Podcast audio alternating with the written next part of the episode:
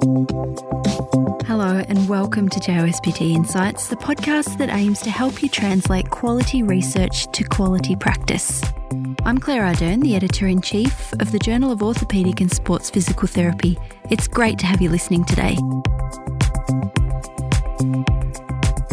Musculoskeletal pain disorders, including low back and neck pain, are right up there at the top of the list of conditions that contribute to the burden of disease across the world. And today we're focusing on what you can do to help prevent neck pain. What are the best bets for exercise approaches? PhD candidate Florian Teichert and Professor Daniel Belavy join us from the University of Applied Sciences in Bochum, Germany, to discuss which exercises and why they might work. We used their recent systematic review published in JOSPT as a launching point for our discussion, and you can find the link to the open access paper plus a blog post and an infographic that summarises the key points in the show notes. Okay, here's the episode. Florian Teichert and Dr. Daniel Belavy, welcome to JOSPT Insights. Thanks for having us. Thank you, Claire. It's really great to have you on board today, chatting all about neck pain and how to manage, or maybe how to prevent, more importantly, neck pain. I'm going to jump straight in with the questions. And Florian, let's start with you. How much of a problem is neck pain in the workplace? Who does it affect most? And I guess what I'm asking is how how big is this problem? Well, it's a it's a pretty big problem. We we all know the headline like Back pain is the leading cause of disability worldwide. And if we just look at the musculoskeletal disorders, neck pain follows directly after back pain. So globally, it's a big problem. And especially in the workplace, especially among office workers, the incidence rates, the yearly incidence rates are pretty high. Like in the general population, around 15% will develop a new episode of neck pain over a year, but if you look at office workers, many studies show us that 30% will develop neck pain during the course of a year. It's a really high number. And we hear a lot, I think, or I feel like we hear a lot about the global burden of disease of, of back pain, as you mentioned right off, off the top there. It sounds to me like neck pain is something that we really need to pay attention to. Now, Florian, you talked a little bit about the burden of neck pain. I guess if there's something that's a big problem in the world, then many of us want to try to prevent that. So let's talk about the sorts of, of interventions that, that one might think about delivering to prevent neck pain. How does that happen either in the clinic or the workplace environment? Is it a one to one kind of approach with individual clinicians or practitioners delivering something to an individual person?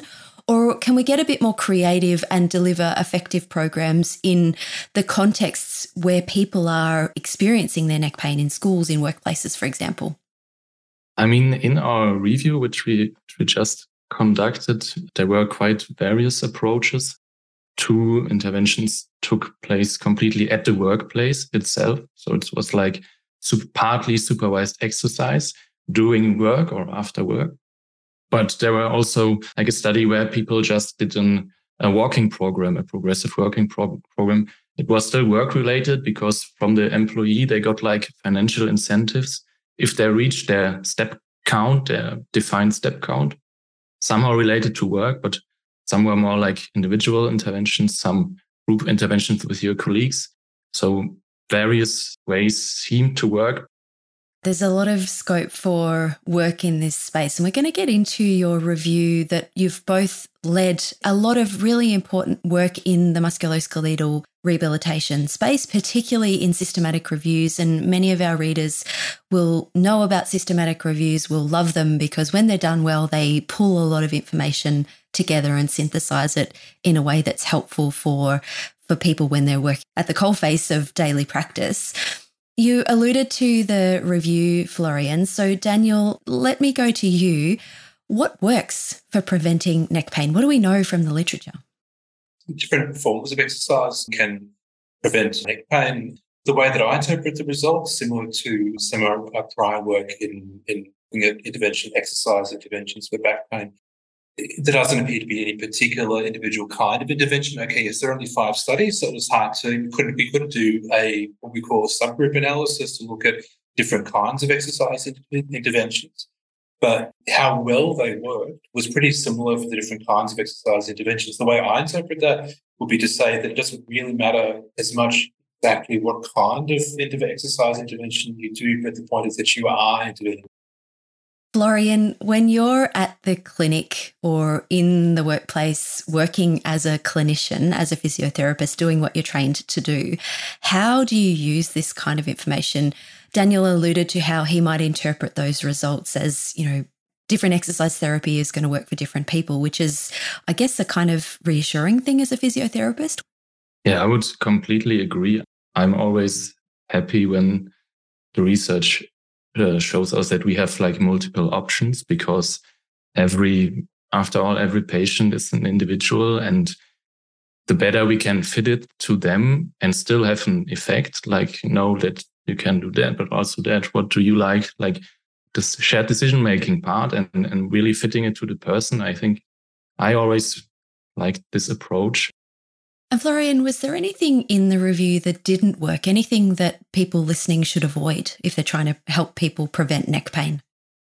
We just uh, specifically looked at, at exercise, and there every study showed a preventive effect, although with uncertainty without getting too technical here, but like the meta-analysis, it, it gave us the power to, to look at the overall average preventive effect, but some studies were like smaller, and so therefore the effects were a bit uncertain. But there was no clear clear signal that anything doesn't work at all. But we only looked at exercise. Daniel, how does exercise work? That's something we're trying to look at in our research group as well. To how do interventions actually work, including exercise? And that's part of the PhD of, of Tobias Soas issue is in my team as well too, looking at different components. So the way that we we conceptualize how interventions work is you have three components. One is the what we call non-specific effects, so things that would happen anyway over time. So there's natural history, illnesses or, or pain symptoms develop over time in a, in a in, often in a typical way.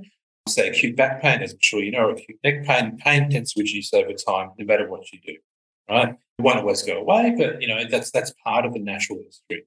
That's one part of how, how, how an intervention works. That's part of the, the effect of my treatment, what will happen over time. The other component is, of course, the, the specific effects. So actually what the, the, the physiological mechanisms of how the intervention is supposed to work, whether it's on pain pathways, or whether it's making certain muscles stronger, or whatever that might be. And then there's also the third component, which we which is termed contextual effects. So the, the effects of the interaction between clinician and patient, my beliefs as a clinician as to what I, I'm convinced works and what I, you know, espouse to, to patients and what a patient might, might think it works better for them, what they prefer. And those three different areas that impact how, how the way we understand it, at least, how an intervention works. So in terms of exercise, you'll have sure some, some specific effects of the exercise, whether it's in pain processing or muscle strength and those sorts of things. Sure. But look at these other aspects of, uh, at least when it comes to existing pain syndromes. Prevention is, of course, different because you don't have uh, existing symptoms to, to, which develop over time. It's, it's, it's amazing how similar some very different interventions are in terms of their effect on a, on a, on a, on a syndrome or on a, on a, on, a, on pain symptoms. Pulling some numbers out of the air here, but I mean, say if exercise is about 50, results in 15 VAS points improvement in chronic back pain, right? That's what the most recent Cochrane review showed on average, about 15 VAS points. And I'd have to pull out some numbers for some other interventions, but I mean, say manual therapy may, may result in, in uh, similar or less, or maybe let's say education or back school, for example, right, may result in, in also reasonably large effect sizes, right? Now, the thing is, those are very different interventions. One's exercise and one's, say, education thing or manual therapy. The postulated specific physiological pathways are very different, but they both have a, have a reasonable effect. So what, what's behind that? It can't just be the physiological effects of, of say, exercise alone. And then coming back to how, how exercise works, well, part of it will be, you know, maybe being more aware of your posture or maybe being um, having stronger muscles, but it could also be some other factors as well. And it probably is. Now, Florian, can you give us a little breakdown? Let's build on what we've just heard from Daniel there about the non specific effects, the specific effects, and the context when it comes to an intervention and an exercise intervention. Can you give us a little flavour of what you saw in this systematic review across the range of different, different exercise programs for preventing neck pain? Like I said, there was like a basic walking program which showed an effect, which is, is great. I think it's very low barrier, low entry. Nearly everyone can take a walk. So a progressive walking program with uh, financial incentives where we have again like the, the workplace employee component. Two uh, studies investigated like an upper body uh, resistance exercise program with, with dumbbells or, or bands, like your, your shrugs, your, uh, your front and side raises, like everything that targets like your neck and shoulder uh, musculature. And one program was also pretty low load, like some basic stretches for the neck muscles and the classical deep neck flexion exercise performed uh, regularly uh, throughout the week. I think the beauty of this, as you say, is that there was no one specific program that was better than another or stood out above another. And as you alluded to before, it's very much that shared decision making approach of talking with the person and saying, hey, what's going to work for you in your context? What do you like to do? What's going to get you motivated to continue? And having in the back of your mind that, well, I could prescribe some very specific neck focused exercises, whether it's strength or, or range of motion, stretching type exercises. Or I could also think about, or and I could also think about building in some more general physical activity. Now, let's talk about dose and effects, really. Daniel, how long do we need to have a meaningful and lasting effect when we are prescribing an exercise program? If you're looking at pain, questionnaire based outcomes, so pain, disability, based on the literature, the systematic review literature so far, it's probably fair to say that there's a, like a step effect of, you know, doing any intervention is giving you an effect. There is some relationship, I mean, in terms of published data on meta-regressions, showing some kind of linear relationship between some exercise dose variables, say frequency per week or, or you know, duration of intervention. The jury's still very much out as to, you know, how much you really need to do. And I mean, my hypothesis right now in any case is that based on what we've seen so far in literature, that you see your initial effect of doing any exercise and that there maybe a non-linear relationship over time between volume of exercise and, and, and, effects, but doing more and more exercise really give us more and more benefit, which I'm sure it won't. But when does the law of diminishing returns eventually diminish enough to not be worth doing more? It's also reassuring to know that researchers are tackling these important clinical questions. I think one of the important things that you're trying to do in the clinic is to work out, well, how much of an intervention do I give someone? How do I how do I progress this intervention? And then for how long do I prescribe it? So all of these questions about how much dose to get how much effect is a really important question. So it's nice to know that people are, are studying that. Especially for the prevention area, that we would just need more trials. I mean, if we compare, we found five studies. If we compare it if, with like some network meta-analysis uh, about back pain or neck pain, you have like tons and tons of treat actual treatment studies, but prevention is, is rarely addressed. Lauren's 100% right. There's just isn't enough studies for prevention to really be clear about, you know, dose and those sorts of things. I mean, taking data from, as uh, Florian flagged, say from network meta-analysis, you know, there's a number of exercises, at least for existing pain syndromes, that there's enough data to say, hey, different kinds of exercise will work. All these different forms of exercise appear to work for, say, let's say chronic back pain or maybe chronic neck pain, right? There's also a network meta-analysis published on that um, a while ago, a couple of years ago. And there's different forms of exercise that work. The effect size is, you know, more or less similar, even though some some are, some effects seem to be larger than others, but they're pretty similar. So my take-home message talk to your patient about what, what works for them. Okay. You say, these are the different kinds of exercise we could do. Right. And what, what works better for you? What works better for your life? You know, and try to find a way to, to find a solution that, that works with the patient likes and works the patient as well too. And that would be my take home message for that from that kind of information as applied to say neck pain or neck pain prevention most likely is to work work with something in other for the patient. I, am happy to go for a run, but I don't want to go for. A, I don't want to go swimming. Find something that sticks. I think is the is the key message here. It, it's not so much what you do; it's finding something that that people feel works in their life and that they can continue with. Now, Florian, I'm going to wrap us up here and go much bigger picture. And you've got license to speculate and take your researcher hat off for a little bit. Many chronic musculoskeletal conditions that folks listening today will help will see in the clinic and help people manage in the clinic. These sorts of conditions, they wax and wane, they they flare up, they settle down, and that continues over time. How can we get better? We, either as clinicians or we as a broader members of society, how can we get better at managing these sorts of long term conditions? Because they're very prevalent. You talked about that right off the bat, that these are very common conditions. They affect lots of people in the world. So, how do we get better at delivering the types of interventions or the types of physical activity or exercise programs that are going to make a difference to people's lives? How do we solve the burden of chronic musculoskeletal pain in 30 seconds? Here's your Nobel Prize pitch. Uh, I wish I wish I knew, but but one thing that I observed in my short term in the clinic and that that you always hear from like like patients uh, who, who, share their stories like Joletta Belton or or others.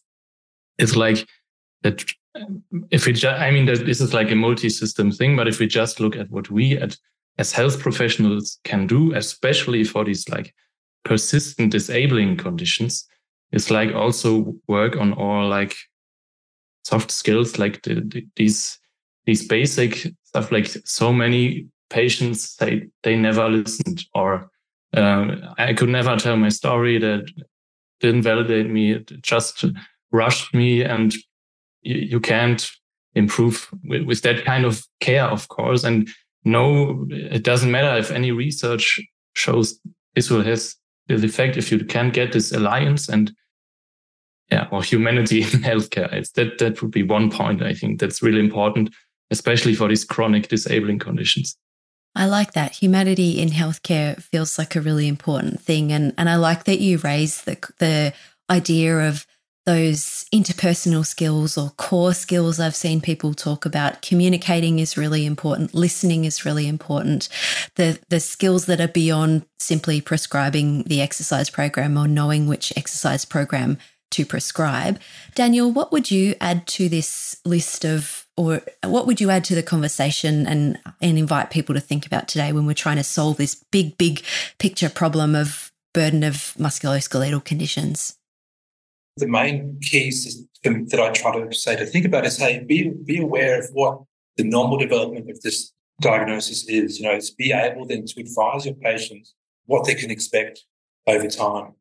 And be, be ready to advise patients, or if that usually there's a pretty good brief summaries as well too to get up to speed on different conditions, having neck pain and back pain, as to what um, what will happen over time, what what are the current recommended managements, what are the self management self management approaches as well too, and and as Florian was saying, I think being able to just work with to, to, to communicate with people and, and listen and, and exchange ideas because the, the actual specific treatment effect of an actual intervention is, is only a one part of it, right? One part of the picture.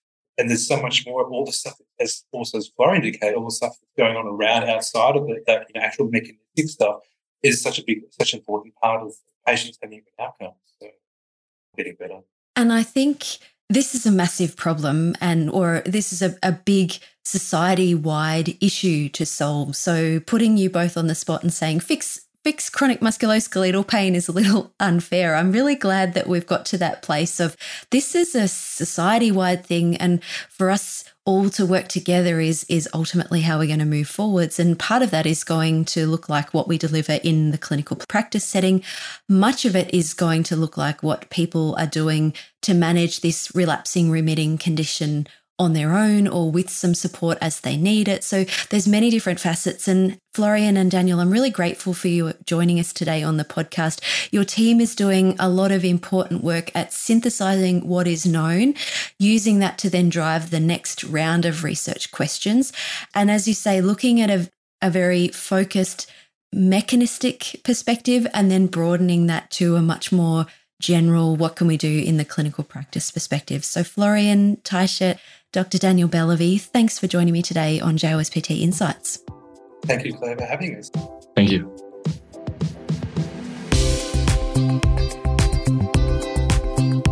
Thanks for listening to this episode of JOSPT Insights.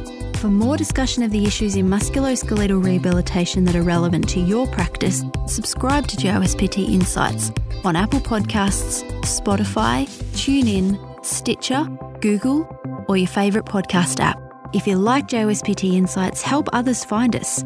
Tell your friends and colleagues and rate and review us. To keep up to date with all the latest JOSPT content, be sure to follow us on Twitter, we're at JOSPT, and Facebook, we're JOSPT Official. Talk with you next time.